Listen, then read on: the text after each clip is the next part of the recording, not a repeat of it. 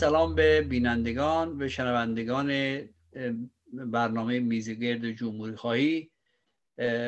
امیدوار هستیم که این برنامه از سلسله برنامه هایی که برنامه های میزگرد جمهوری خواهی رو که امشب داریم با شرکت آقای آقای حسن زهتاب و آقای رضا علوی. این برنامه هم مرتوجه شما قرار بگیره. برنامه امشب رو اختصاص دادیم به مصوبه راهبردی مجلس در رابطه با برجام یعنی ادامه کار برجام یا اینکه مان تراشی برای برجام. کلا می‌خوایم پیرامون این موضوع صحبت بکنیم و اینکه ارتباط بخشن هم یه ارتباطاتی خودشون حداقل قائل شدن در ارتباط با ترور آقای فخری فخریزاد. اینو ما سعی می‌کنیم که به نوعی به همه جوانب این مسئله بپردازیم. از اونجایی که این موضوع موضوع مصوبه همراه شده با انتخابات آمریکا و پیروزی آقای بایدن و امکاناتی که احساس می‌شد داره به وجود میاد چون ایشون قول دادن که برجام برگردن و عملا این مصوبه یک سیاست خارجی جدید رو اعلام می‌کنه که در تضاد با سیاست دولت هست. اینو می‌خوایم در این زمینه از جمله اینکه آیا این دو سیاست چجوری می‌تونن در آینده نزدیک حداقل تا انتخابات ریاست جمهوری بعدی با هم دیگه سر سازگاری داشته باشن و هماهنگی داشته باشن مورد بحث قرار میدیم و امیدواریم که این بحث و گفتگو مورد توجه شما قرار بگیریم. برنامه رو با آقای علوی شروع می‌کنیم. آقای علوی فکر نمی کنید که این سیاستی که الان مجلس با این سرعت تصویب کرده و خیلی هم سریع شورای نگهبان مورد, قبول قرار داده و آقای خامنه ای هم این وسط سکوت کرده. عملا دو سیاست خارجی موازی داره پیش میره در تا مرحله که آقای روحانی روی کار هست. چون این دو تا سیاست روحانی هم مخالفت کرده که چنین در واقع تحریب بخواد تصویب بشه. شما چگونه فکر می‌کنید در این باره؟ با درود به جناب زهتاب و شما جناب مزدک و هموطنان گرامی.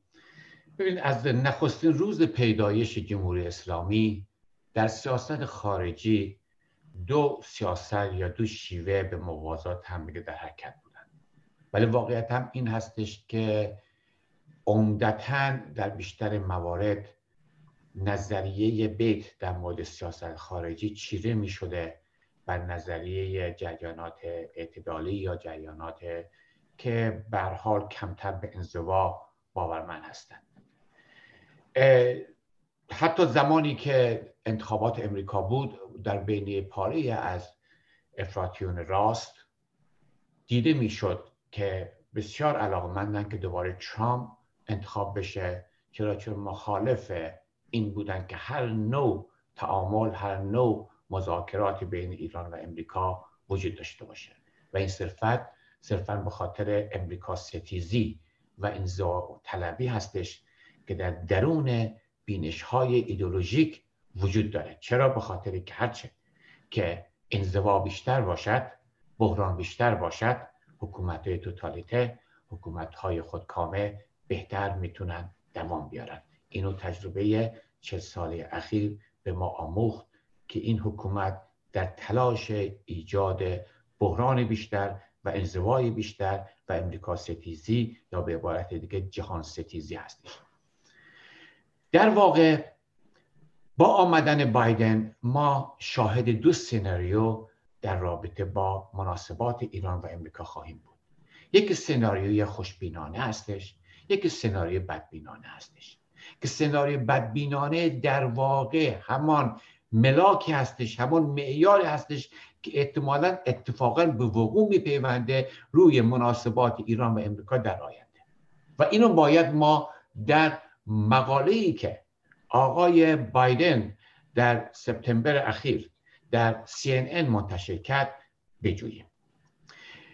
در واقع توی این سناریو هسته اصلی طراحی این سناریو که در درون یادداشت میشه پیدا کرد از یک نوع سختگیری هوشمندانه بر ایران سخن میگه.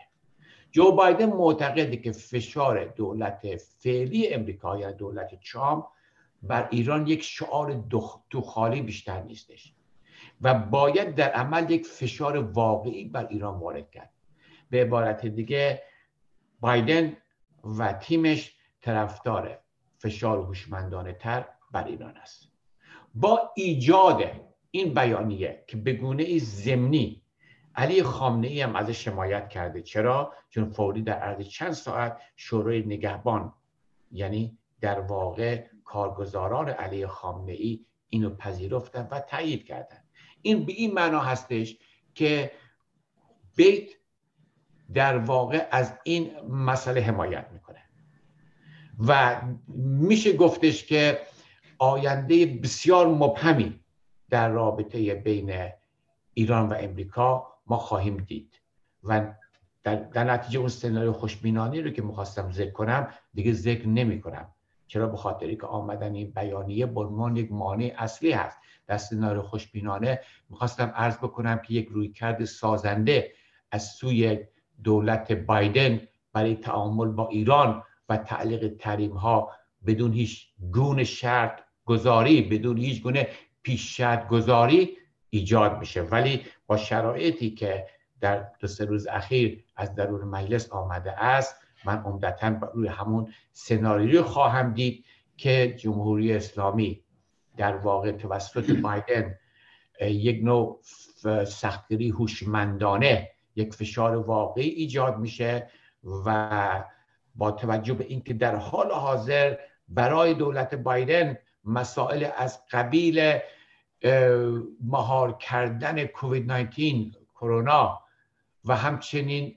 رفع بحران اقتصادی امریکا در اولویت قرار داره و با توجه به اینکه دولت جمهوری اسلامی یعنی دولت روحانی تا چهار پنج ماه دیگر تا خرداد سال 1400 خواهد رفت. بنابراین تصور من و تحلیل من بر این خواهد بود که به این زودی ها تعامل و گفتگو و مذاکره به وجود نمیاد و اگر خواسته باشه مذاکره هم به وجود بیاد پر از سنگلاخ و پر از نشیب و فراز خواهد بود و به راحتی انجام نخواهد شد. مرسی خیلی ممنون. یعنی عملا این شما دو تا مسئله رو مطرح کردید. این پروسه تاریخی مناسبات ایران با جامعه جهانی و اینکه همواره دست بالا رو نیرویی داشته که پیرامون ولایت فقیه بوده و این نیرو در واقع تعیین می‌کرده. و این بار هم خیلی روشن سریع بعد از انتخاب بایدن اومدن چنین مصوبه نوعی اگر اسمش نگیم نوعی کودتا بر علیه سیاستیه که دولت تاکنون پیش برده. آقای زهتاب آیا این مصوبه بازگشت به یک چی میگن ماجراجویی هسته ای هست؟ چون خب ما می‌دونیم که این مسئله هسته پروژه هسته ای رو نیروهایی که از ابتدا خواهانش بودن مبلغش بودن. می‌دونیم از کجا اومده. یعنی در جنگ ایران عراق با امکانات عظیمی که حکومت عراق داشته و ایران زیر ضرب بوده بیشتر اون چیزی که برخی اطلاعات میگن که از درون نیروهای سپاه و سپاهی در اومده که ما در خفا بریم به سمت پروژه هستی و بعدا شده به سیاست و حکومت تبدیل شده. و بعدا هم خب این تمام این پروژه افشا شده و مشکلاتی رو که در پی اون برای کشور فراهم شد می‌دونیم. آیا این سیاست در لحظه کنونی که نیروهای سپاه و نیروهای هوادار خامنه ای به خود دستگاه اداره ولی فقی از همون ابتدا هم همین سیاست رو داشتن. همیشه داشتن منتها اینو یک همگامی هم داشتن که در زیر فشارها ناچار بشن توافق بکنن با جامعه جانی فکر می‌کنید که این برای بستن دست دولت روحانی برای مدت باقی مونده نیستش؟ که بخوان این احساس بهشون دست داده باشه یا اینجوری تصور بکنن یا ارزیابیشون این باشه که دولت روحانی ممکنه به محضی که بایدن رو کار میاد دست به چیز بزنه وارد مذاکره, رو پیش ببره. در این ارتباط هست که دستن بست روحانی است. یا اینکه یک نوع آمادگی هست برای اینکه بعد از روحانی اگه مذاکره بخواد صورت بگیره اینا با دست پر تو این مذاکره شرکت بکنن. کدوم یکی از این دوتا بیشتر محتمله سلام میگم. پیش از همه چیز به بینندگان شنوندگان عزیز شما دوستان عزیز حاضر در برنامه. اجازه بدین قبل از که به سوال شما پاسخ بدم یاد بکنم از دو رادمرد بزرگی که ظرف چند روز گذشته متاسفانه فوت کردن. آقای دکتر ملکی رئیس پیشین دانشگاه تهران از مبارزان راه آزادی و بهروزی مردم و علیرضا جباری نویسنده پژوهشگر و عضو کانون نویسندگان که متاسفانه در چند روز گذشته فوت کردن این دو انسان شریف از بنیانگذاران لگام یعنی لغو گام به گام مجازات اعدام هم بودن که به خاطر همین مورد در حقیقت مجازات هم قرار گرفتن از طرف حکومت که همواره نیروهای مدنی رو سرکوب می‌کنه. در این حال ما مواجه بودیم با 16 آذر سه روز پیش بود. یادی بکنیم از سه دانشجوی مبارزه که در اون روز جانشون رو فدا کردن در مقابل با نیروهای سرکوبگر رژیم شاهی که وارد دانشگاه شدن و در هر حال در اون مبارزه بر علیه استبداد جان خودشون از دست دادن. یاد همه اینا گرامی باد. در رابطه با سوال شما وجوه مختلفی داره. واقعتش دوری که خب هفتم آذر ماه آقای فخریزاده ترور شد. حالا به اون خواهیم پرداخت. یازدهم آذر ماه مجلس شورای اسلامی به ریاست آقای قالیباف همین طرح رو به سرعت به تصویب رسوند. و طرح از این قراره که ظرف دو ماه به دولت ابلاغ می‌کنه اعلام می‌کنه ظرف دو ماه. میباید تحریم ها برداشته بشه و در حقیقت تحریم های نفتی اقتصادی برداشته بشه به طور کامل. اگر برداشته نشه اون موقع از اون قرارداد الحاقی ایران به سرعت خارج بشه. و یعنی که حقیقت بازرسا نتونن بیان بازرسی بکنن با آژانس بین‌المللی. و سایر مواردی که راکتور آب سنگین عراق رو باز راه اندازی بکنن اینجا اونجا و مجموع مسائلی که میاد ظرف دو ماه. این در حالی است که تا ژانویه ما الان در دسامبر هستیم یعنی یک ماه بعد آقای بایدن ریاست جمهورش رو تحویل می‌گیره. و برای اینکه بخواد وارد اصلا فاز برجام بشه با اینکه قولش داده معلومه که مدت زمان طول می‌کشه به این سادگی نیست. پس در این صورت این طرحی گذاشتن عملا به گونه است که عملا نشده به نظر می‌رسه. یعنی اون چی بخواد بگی نشده. خب چرا چنین طرحی گذاشتن؟ دستاویزشون هم این بوده که خب ما در پاسخ به تروری که انجام شده این روش رو در پیش گرفتن. ترور یک کسی دیگه انجام داده. خب اینا آمدن این گذاشتن این قضیه رو در مقابل دولت دولت ایران. در مقابل یعنی به خودشون گل می‌زنن به دول به ایران گل می‌زنن. به مردم ایران در حقیقت. فشار وارد بشه همچنان ادامه داشته باشه. این امری رو که در گذاشتن به نظر من دو وجه داره. اینا دو حساب کردن. یک اینکه در هر حال ظرف این دو ماه آقای روحانی دولت اروپایی ها به خصوص. اروپایی این تحریم های نفتی و نمی‌دونم بانکی رو با کمک آمریکا بلاف چون به دستور ریاست جمهوری اونها چیزایی نیستش. بخش اعظمش به نظر می‌رسه تحریم ها به دستور ریاست جمهوری ترامپ بوده و خود ریاست جمهوری می‌تونه اینا رو برداره. ولی با برداشتن این تحریم ها خودش مدت زمان طول خواهد کشید. یعنی وقتی بیاد سر کار حتی استارت ورود برجام زده بشه بلا فاصله و بخوان وارد این برنامه بشن طول خواهد کشید و بخواد تحریم از بین بره. اینا این فکر کردن که خیلی خوب. یا اینکه به گونه پیش خواهد رفت که تحریم ها رو بر میدارن ما میگیم مجلس این کارو کرد. یعنی این خواست ما بود و برگ برنده دست ماست. آقای روحانی هم بهشون گفته. یعنی بلا فاصله فرداش روحانی بهشون گفت با هول نشین زیاد. خب؟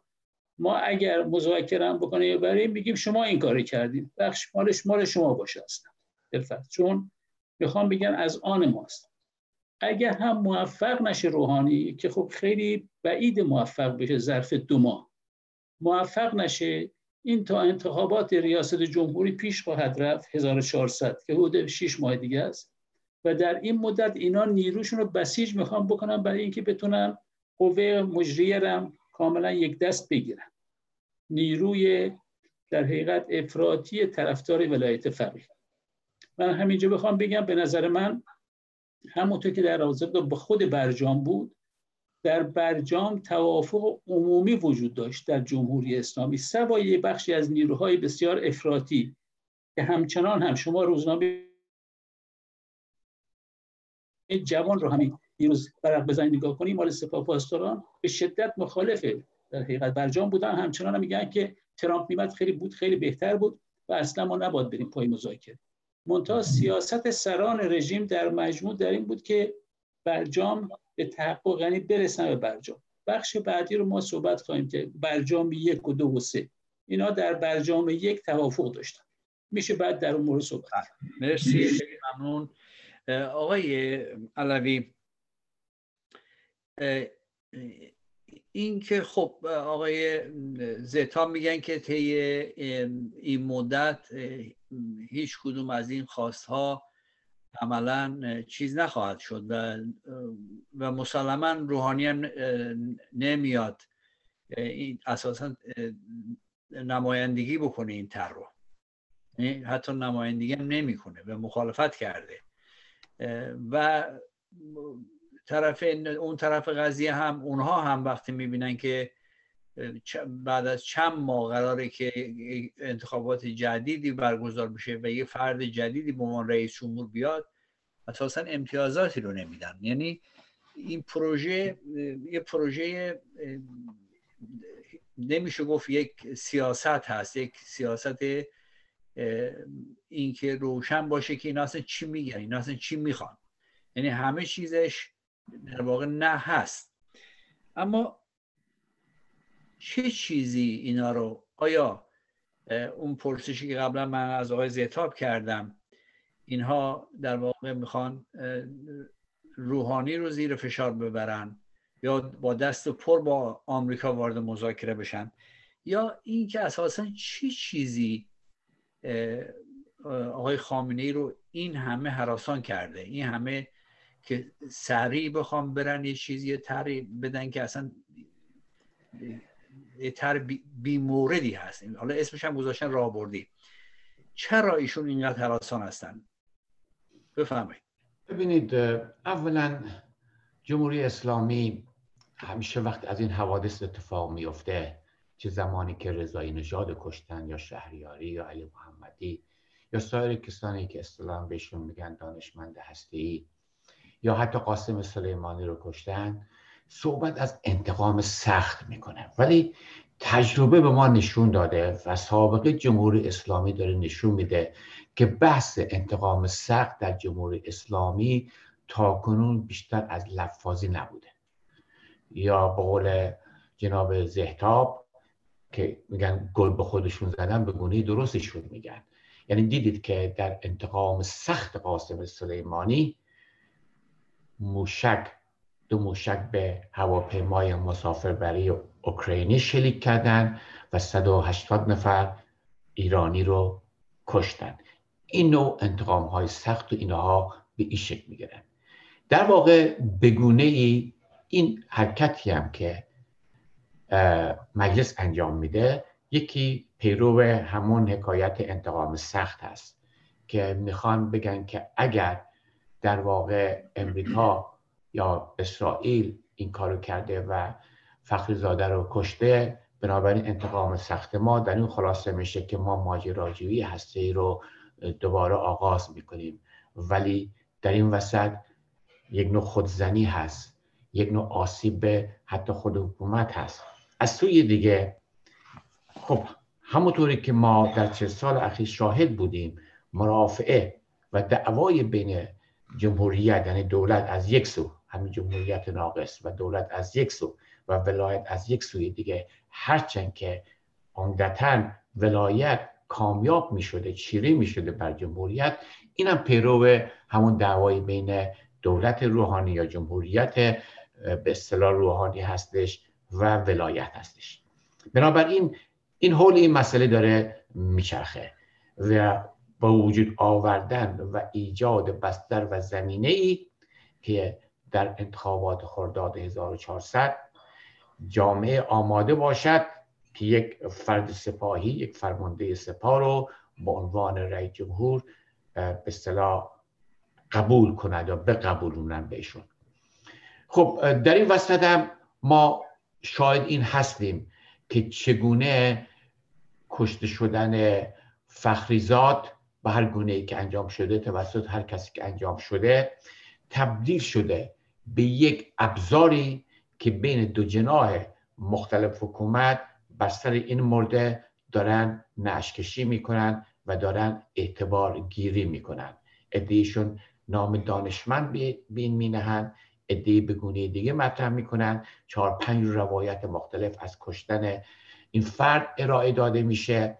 که در واقع این نشون میده جدا از به هم ریختگی و آشفتگی زمینه های اطلاعاتی و امنیتی در جمهوری اسلامی که این تجربه ما یافتیم و جستیم که جمهوری اسلامی در زمینه مسائل اطلاعاتی و امنیتی فقط در مورد هموطنان خودش می‌تونه غالب باشه. ولی در مورد مسائل بزرگتر نمی‌تونه به طوری که می‌بینیم که عوامل موساد یا عوامل سازمان جاسوسی دیگه تا بالاترین رده های اطلاعات سپاه نفوذ کردن به طوری که به راحتی می‌تونن چند صد کیلو یا چندین صفحه از اسناد و مدارک و از پژوهش به اصطلاح ستاد هسته بیرون بیارن و به تلاوی منتقل بکنن یا اینکه نوع کشتارهایی که انجام میشه هرگز نتونستن کسی رو به طور مستقیم در رابطه تسکیر کنن بلکه افرادی رو به گروگان می‌گیرن و تحت فشار قرار میدن که اونا به خاطر اینکه زودتر نابود بشن اعتراف به این می‌کنن که در این قتل صحیح بودن و بقیه قضایا و حکایات و سناریو نویسی که اطلاعات سپاه انجام بده بنابراین وجود اینجور حرکت ها اینجور مسائل نشون میده آشفتگی و پریشانی که در اطلاعات سپاه وجود داره. نوع تکتیک های کودکانه ای که اینا می‌گیرن خودزنی هایی که می‌کنن انتقام های سختی که به خودشون می‌گیرن و سایر مسائلی که داره اتفاق میفته در که دیدیم وقتی که قاسم سلیمانی رو کشتن یکی از شیوه که اینا می‌خواستن انتقام بگیرن سه نفر تروریست و رهسپار بانکوک کردن تایلند کردن که دیپلمات اسرائیلی رو به اصطلاح بکشن یا اینکه گروگان بگیرن. و دیدیم که چگونه این موفق نشدن یک چنین پروژه ساده رو در اون دنیا انجام بدن و در نهایت این سه نفر دستگیر شدن و در روز آخرم به اصطلاح معاوضه شدن با استاد دانشگاه استرالیایی. بله. مرسی. خیلی ممنون. من اینجوری فهمیدم از صحبت های شما که حراس, حراس اینها از وضعیتی هست که در اون به سر می‌برن. یعنی از مسئله همین کشتارهای به این سادگی نیروهایی که نفوذ کردن در تمام حکومت در نهادهای اطلاعاتی و همچنین اینکه بی سیاستی که خود زنی می‌کنن و نمی‌دونن که چی بکنن. آقای زیتاب یک مسئله توجه منو جلب کرده و اون این هستش که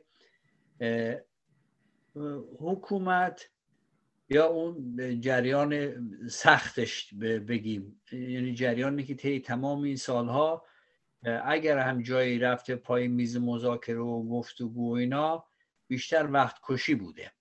یعنی ما کمتر دیدیم که یک از یک سیاست خارجی دفاع بکنه. و هر جا که مسئله یه مقدار تغییر, تغییر ایجاد شده فوری آقای خامنه اومده گفته این نظر من نبوده. اینو دیگران گفتن. دولت بوده نمی‌دونم. اون موقع که آقای رفسنجانی زنده بود میذاشتن گردن اون.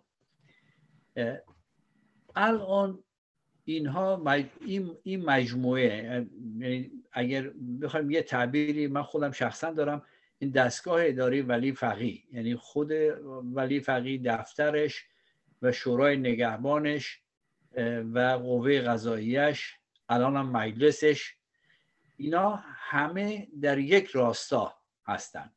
این مجلس جدید و اینا در یک راستا هستن.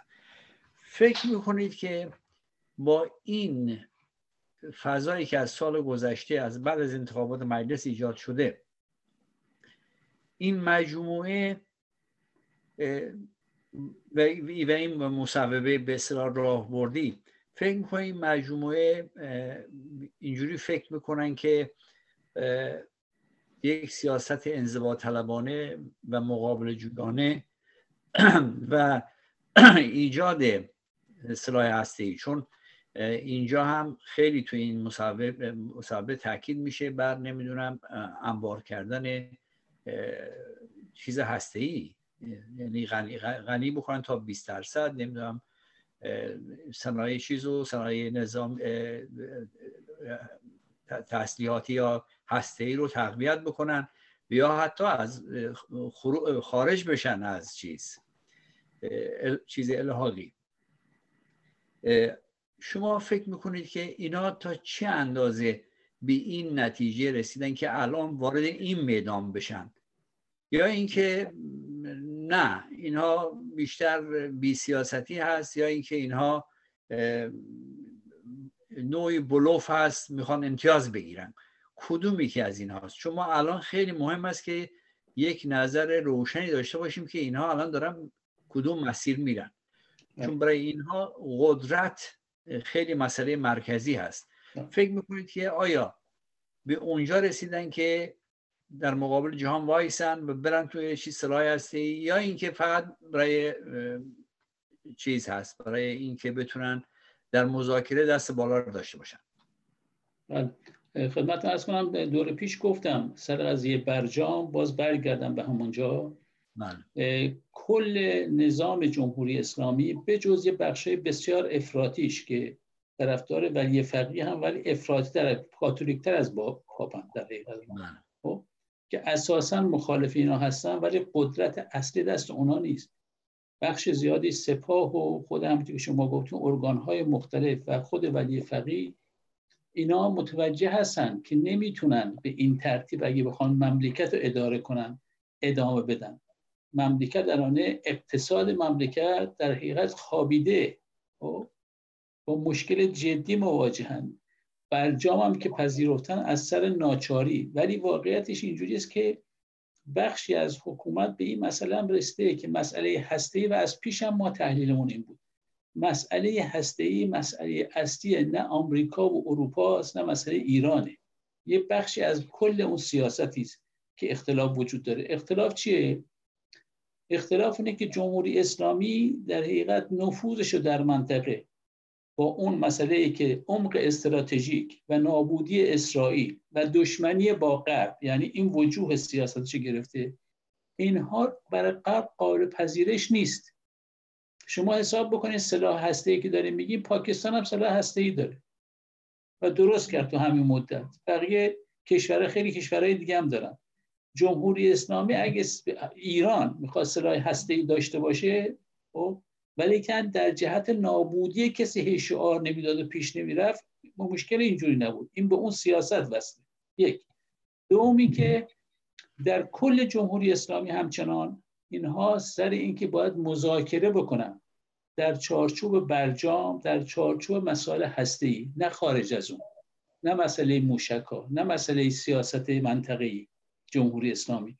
تا اونجا در حقیقت آقای خامنه ای و عباب جمعیش هستن. خب؟ ولی کن نه اروپا نه آمریکا حتی چین در همین دیروز اعلام کردن. در اون چارچوب دیگه مذاکره نمی‌تونه ادامه پیدا کنه. چارچوب برجام گذشته پیش نمیره می‌خواد باید پیشتر بره. یعنی که برمیگرده به سیاست جمهوری اسلامی در منطقه. خب و بخش مسئله موشک هسته در اینجاست که آقای خامنه ای خب با برجام دو مخالفت کرد اون موقع. الان هم مخالفه. این یه بخشی از مسئله است. حالا کی می‌خواد بیاد این مذاکره رو پیش ببره؟ خود آقای خامنه ای و اون بخش دیگه هم که الان با آقای روحانی مخالفت می‌کنن اونها هم مذاکره می‌خوان پیش ببرن منتها که خدمت عرض کردم در اون چارچوبی که خودشون فکر می‌کنن. ولی روحانی و ظریف و بقیه نیروها می‌دونن اصلا امکان پذیر نیست چنین چیزی.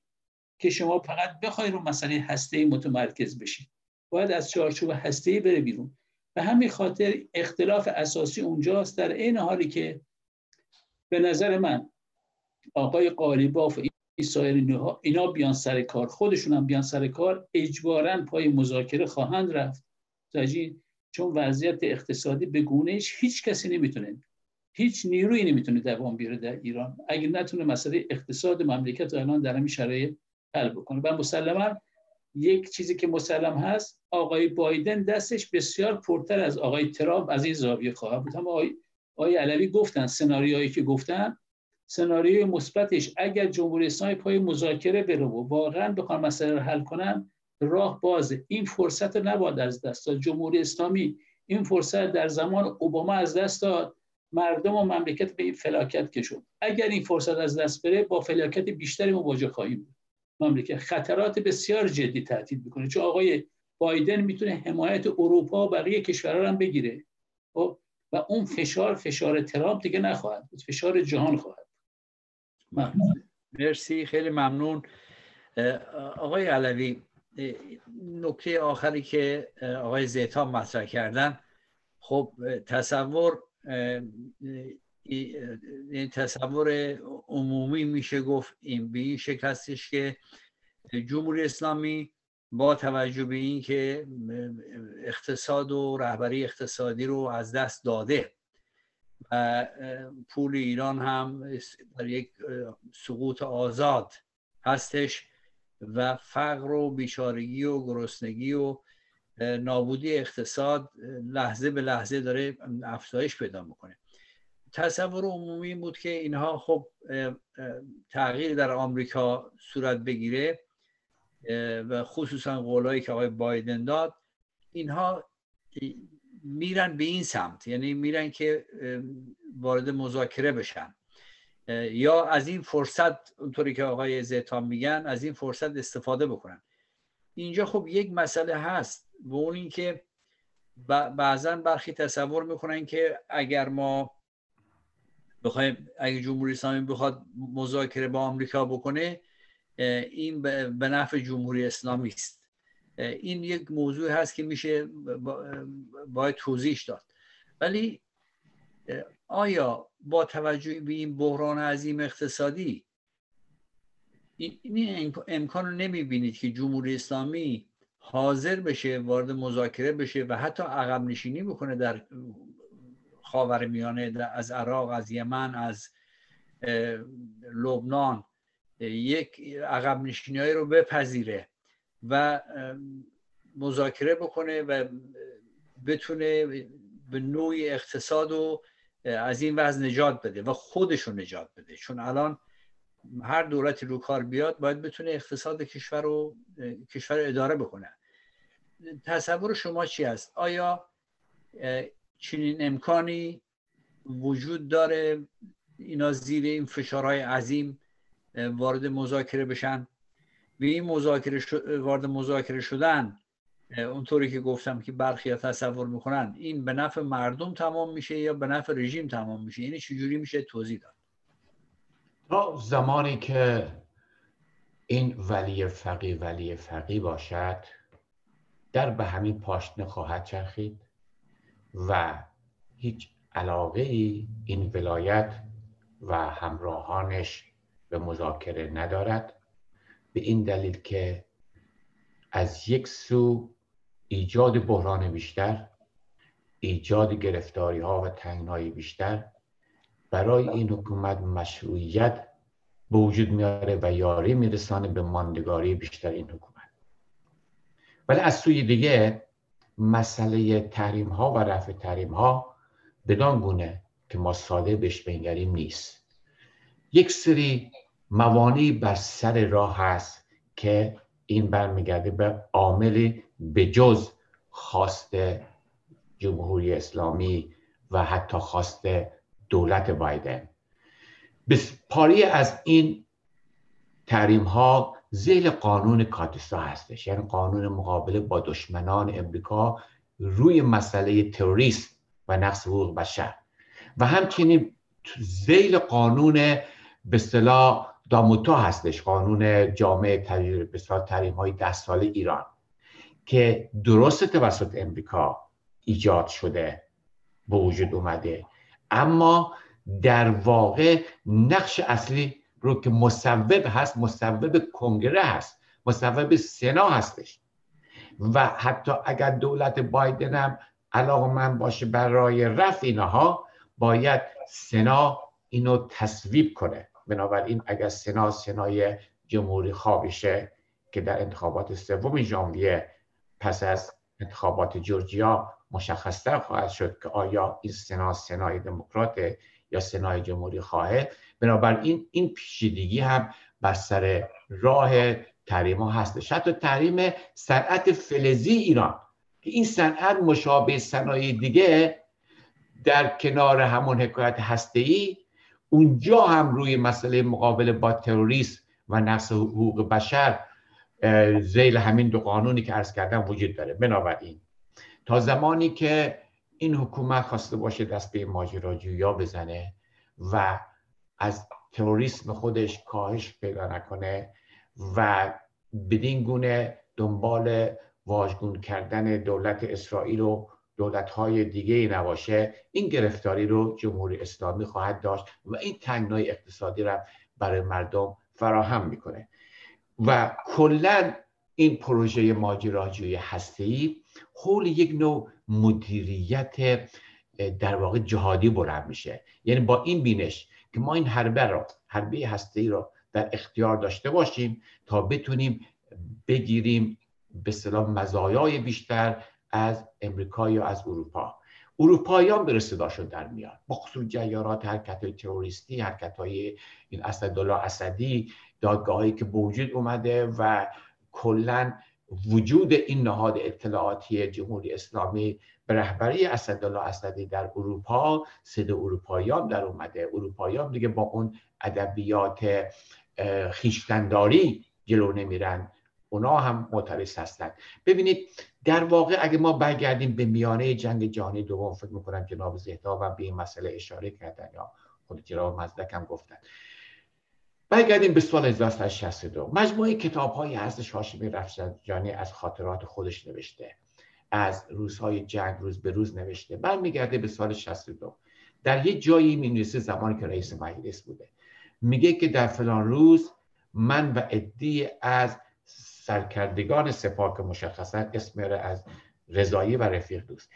و عدی از جوانان عدی از جوانان راهی کره شمالی شدیم. و منظور پیدا کردن یک سری اطلاعاتی از مسائل هستی که در اون موقع دیدارهایی می‌کنم با خود همین پدر رهبر کنونی و ادیه جنرال های کره و یک سری به اصطلاح اطلاعاتی می‌گیرم و اونجا آغاز پروژه هسته هست. چرا چون جمهوری اسلامی در اون تاریخ در سال 62 یعنی تقریبا 38 سال پیش به این جنبندی رسید که باید یک حربه بزرگ در دست داشته باشه اگر می‌خواد مانور بده در منطقه اگر می‌خواد گردن کشی بکنه در منطقه اگر می‌خواد به عنوان یک امپراتوری شیعه در جهان مطرح باشه باید یک ابزاری در دستش داشته باشه. ولی بازی داره می‌کنه با یک ابزاری که بهاشو و هزینهش رو 80 میلیون ایرانی دارن میدن و در فلاکت زندگی می‌کنن. به حال تصور من اینه که اونجا وقتی میگه با عده از جوانان همین آقای محسن فخریزاده که اون موقع در جبهه بوده اونم یک از همون جوانان بوده که در همراه با هاشمی رفسنجانی و دیگران بوده. چرا؟ به خاطری که ما می‌بینیم تا قبل از دوری احمدی نژاد این فخریزاده به عنوان کسی که ژنرال میشه سپهبد میشه از فرماندهان سپاه میشه و در مسائل حتی سرکوب های خیابانی نقش بازی می‌کنه نقش بسیار زیادی داره. زمانی که احمدی نژاد میاد 1384 خورشیدی و مسئله هسته ای خیلی عمده میشه. اون موقع هستش که فخریزاده به عنوان یک مدیر یک بسیج کننده نیروهای ای وارد صحنه میشه. و در واقع از اونجا هست که ما می‌بینیم به عنوان یک مدیر ارشد با توجه به اینکه در یک نهاد به اصطلاح استراتژیکی و یک نهاد ایدئولوژیکی و نظامی حرکت می‌کنه و کار می‌کنه رهبری بسیار زیادی داره و از اونجاست که شدیدن به منافع ملی ایرانیان و به خواسته های مردم ایران به صلاح شدیدن در مقابل منافع ملی مردم ما میسته و یک از مدیران ارشدی هستش که سبب میشه که این مسئله ماجراجویی هسته رو به جلو ببره. مرسی خیلی ممنون.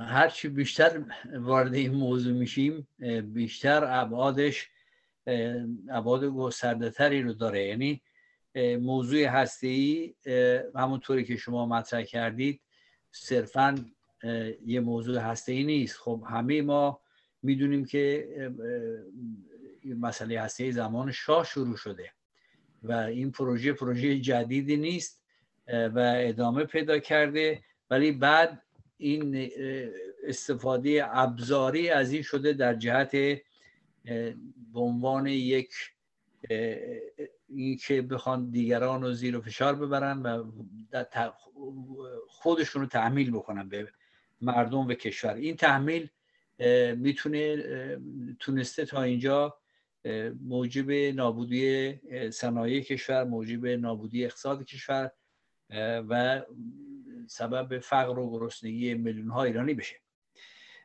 آقای زیتا حکومت فکر می‌کنین که تا چه میزان؟ یعنی این موضوعی که آقای علوی مطرح کردن که اینها از این مسئله استفاده می‌کنن. دو تا مسئله مطرح کردن. یکی از این مسئله هسته‌ای به عنوان یک ابزار تحمیل فشار به دیگران که اینها رو بپذیرن اینها رو قبول بکنن بهشون امتیاز بدن. یه, یه مسئله دیگه هم تو این موضوع هسته هست و اون که بخوان در ادامه حکومتشون دیگر رقبا رو در واقع بزنن بیرون. همواره این بوده و الان هم این عبادش بیشتر شده. فکر می‌کنید چقدر اینها امکانات دارن؟ چقدر جمهوری اسلامی می‌تونه سر این موضوع مانور بده به بازی؟ البته من یه نکته اینجا بگم. ما کشورهای داریم تعداد کشورهای محدودی داریم که در جهان با افزایش فقر با بستن دیوارهای کشور مثل کره شمالی یا کوبا یا کشورهای دیگه که در این وضع ما قبل تاریخی زندگی می‌کنن و ادامه میدن و می‌تونن ادامه بدن. یا الان سوریه رو می‌بینیم. فکر می‌کنی که جمهوری اسلامی با توجه به اینکه ما در منطقه هستیم که ده کشور همسایه ما هستن و یک کشور بزرگه عموما اون کشورها کشورهای کوچولویی هستن که ایزوله میشن و می‌تونن خودشون رو نگر دارن. آیا این امکان داره با این موضوع بازی بکنه یا اینکه نه ناشار با روی کار آمدن یک حکومت سپاهی یا یه حکومت سخت طرفدار ولی فقی برن پای میز مذاکره و به نام خودشون تمام بکنن. چون برخی از مفسرین تو داخل ایران همینو میگن اگه اینا رو کار بیان نمونه آقای زیدآبادی میگن که اگه اینا خودشون رو کار بیان این مسئله رو حل می‌کنن. بذار بذار خودشون بیان مشکل خودشون رو حل می‌کنن شما نظرتون چی هست؟ بله ابتدا بگم که داشتن سلاح هسته ای اگر می‌تونست امنیت داخلی امنیت بینالمللی به وجود بیاره اتحاد جماهیر شوروی با بله. صدها سلاح هسته ای می‌تونه چنین کاری رو بکنه. خب؟ درسته. این واقعی نیست. و کشورهایی مثل کره شمالی اینا خب جایگاه خاصی داره میشه صحبت که راجع بشیم و اصلا بله. جداگونه است. کشورهایی در بسته اونجوری جمهوری اسلامی از یک انقلاب اومده بیرون. آقای خامنه به تنهایی نمی‌تونه تصمیم بگیره. رهبر کره شمالی به تنهایی می‌تونه تصمیم بگیره. مثل زمان شاه ما. حکومت استبدادی اونجوری. اینا یه سری استبدادهای با پایه های در حقیقت وسیع هستن که از تو انقلاب آمدن. حالا بحثش به اومده میشه بعد صحبت ولی در عراق این تصوری که جمهوری اسلامی از ابتدا کرده که می‌تونه با سلاح هسته امنیت برای خودش ایجاد بکنه. امنیت خارجی در درجه اول بعدش هم به قول شما امنیت داخلی شاید مثلا همچی چیزی. در حقیقت واقعا بیراهه کاملا بیراهه. ایران با اون جمعیتش با اون امکاناتی که داشتن به لحاظ اقتصادی نظامی به لحاظ درجه در حقیقت سرمایه اجتماعیش میزان تحصیل کرده هاش مسائل فنیش در منطقه جز کشورهای اول بود دیگه در منطقه در منطقه ما. حالت نگه اول جز کشورهای برجسته اونجا بود. خب با اووردن سلاح هسته‌ای و اگر قطر هم می‌رفت سلاح هسته‌ای می‌گرفت و کویت هم سلاح هسته‌ای بگیره میشن برابر.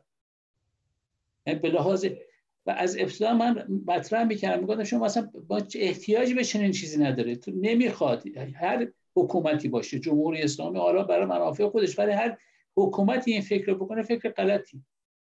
حالا چون اینا در حقیقت اسرائیل سلاح هسته ای داشته اینا فکر کردن در مقابل اون.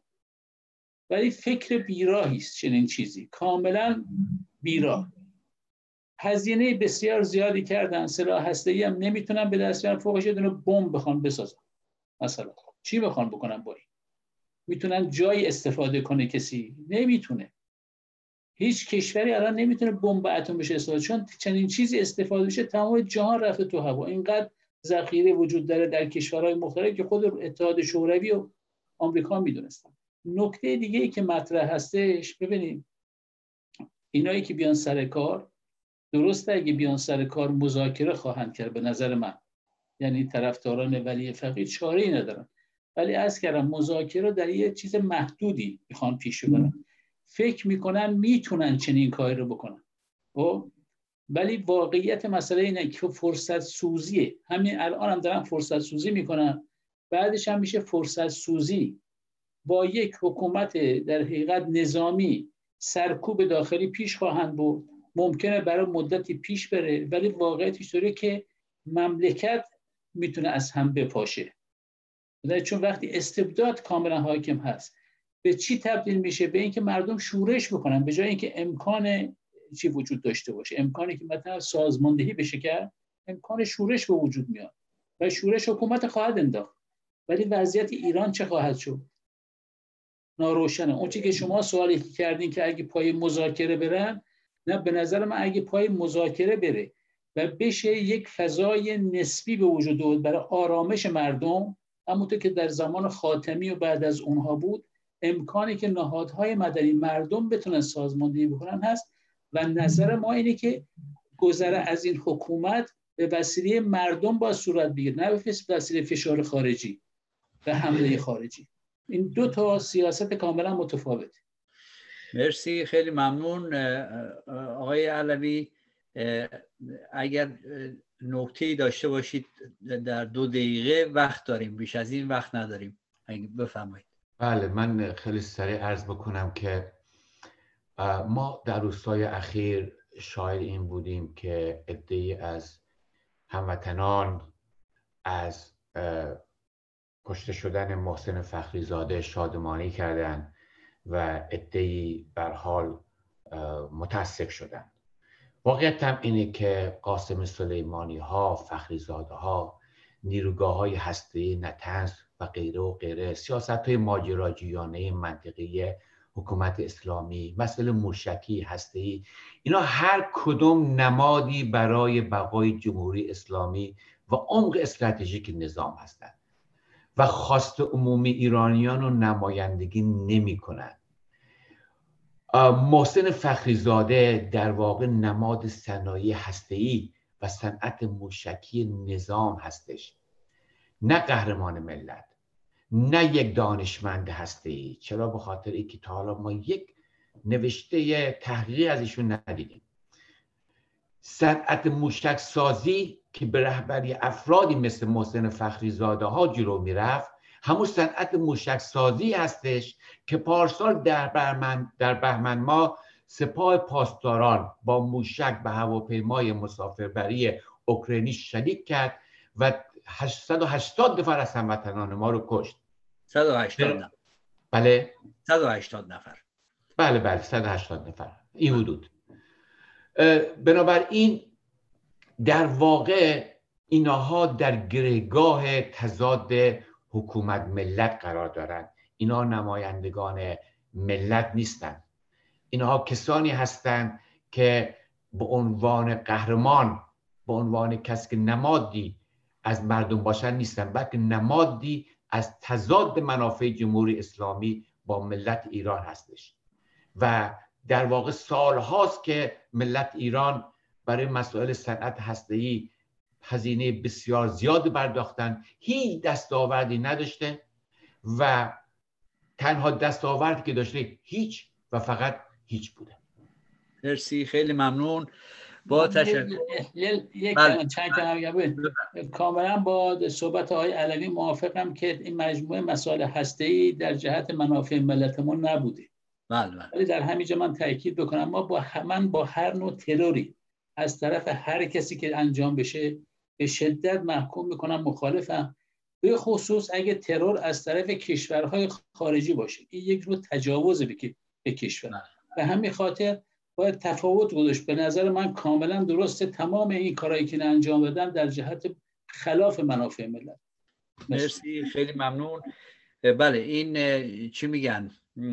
موضوع ترورها نباید به هیچ عنوان باش در هیچ جایی فرق نمی‌کنه. در ایران باشه در آمریکا بله، باشه در آلمان باشه در فرانسه باشه. باید ترورها رو نباید چیز کرد و این مسئله روشن است. با تشکر از آقای زیتا با تشکر از از آقای علوی. دوستان خیلی برخورده مناسب جالبی داشتید. به موضوعات موضوعاتی هست که میشه دربارش بسیار بحث کرد. ما بیشتر سعی کردیم که به برخی از جوانب این مسئله بزرگ بپردازیم. با تشکر از فرشاد عزیز و با تشکر از تلویزیون رنگین کمان امیدوار هستیم از شنوندگان و بینندگان که این برنامه مورد توجهشون قرار گرفته باشه.